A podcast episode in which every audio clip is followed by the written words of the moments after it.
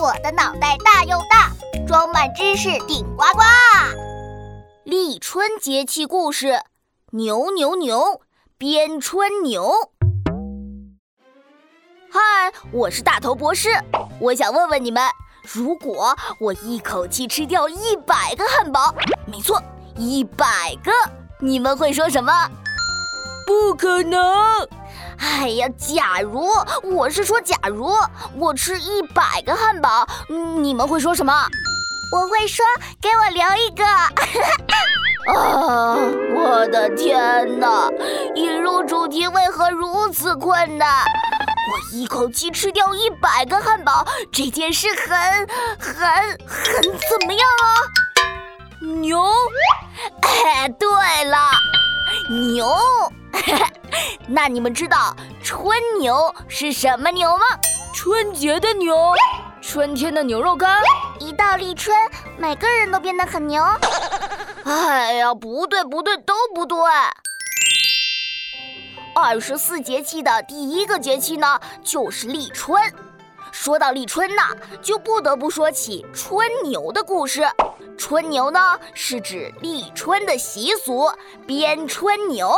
嗯，那这个故事的主角呢，是远古的一个大帅哥，叫做勾芒。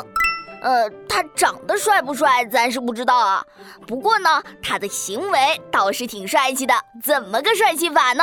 请听我细细道来。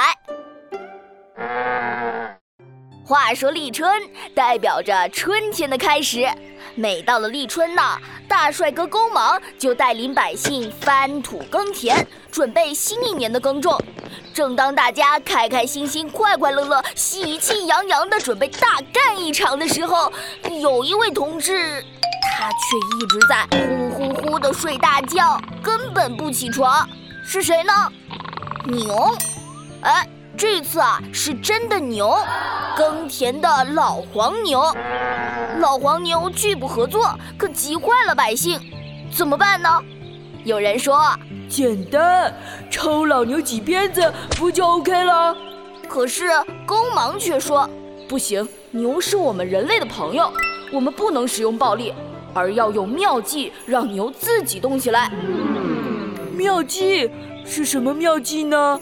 哎，勾芒啊，想到了一个好主意。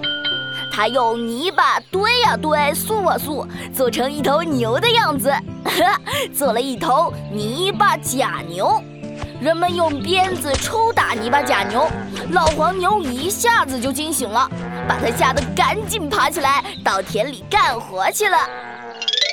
从此以后啊，每到立春这一天，人们就学着勾芒的样子，做一头泥巴假牛来鞭打，象征着一年春耕的开始，希望一年有个好收成。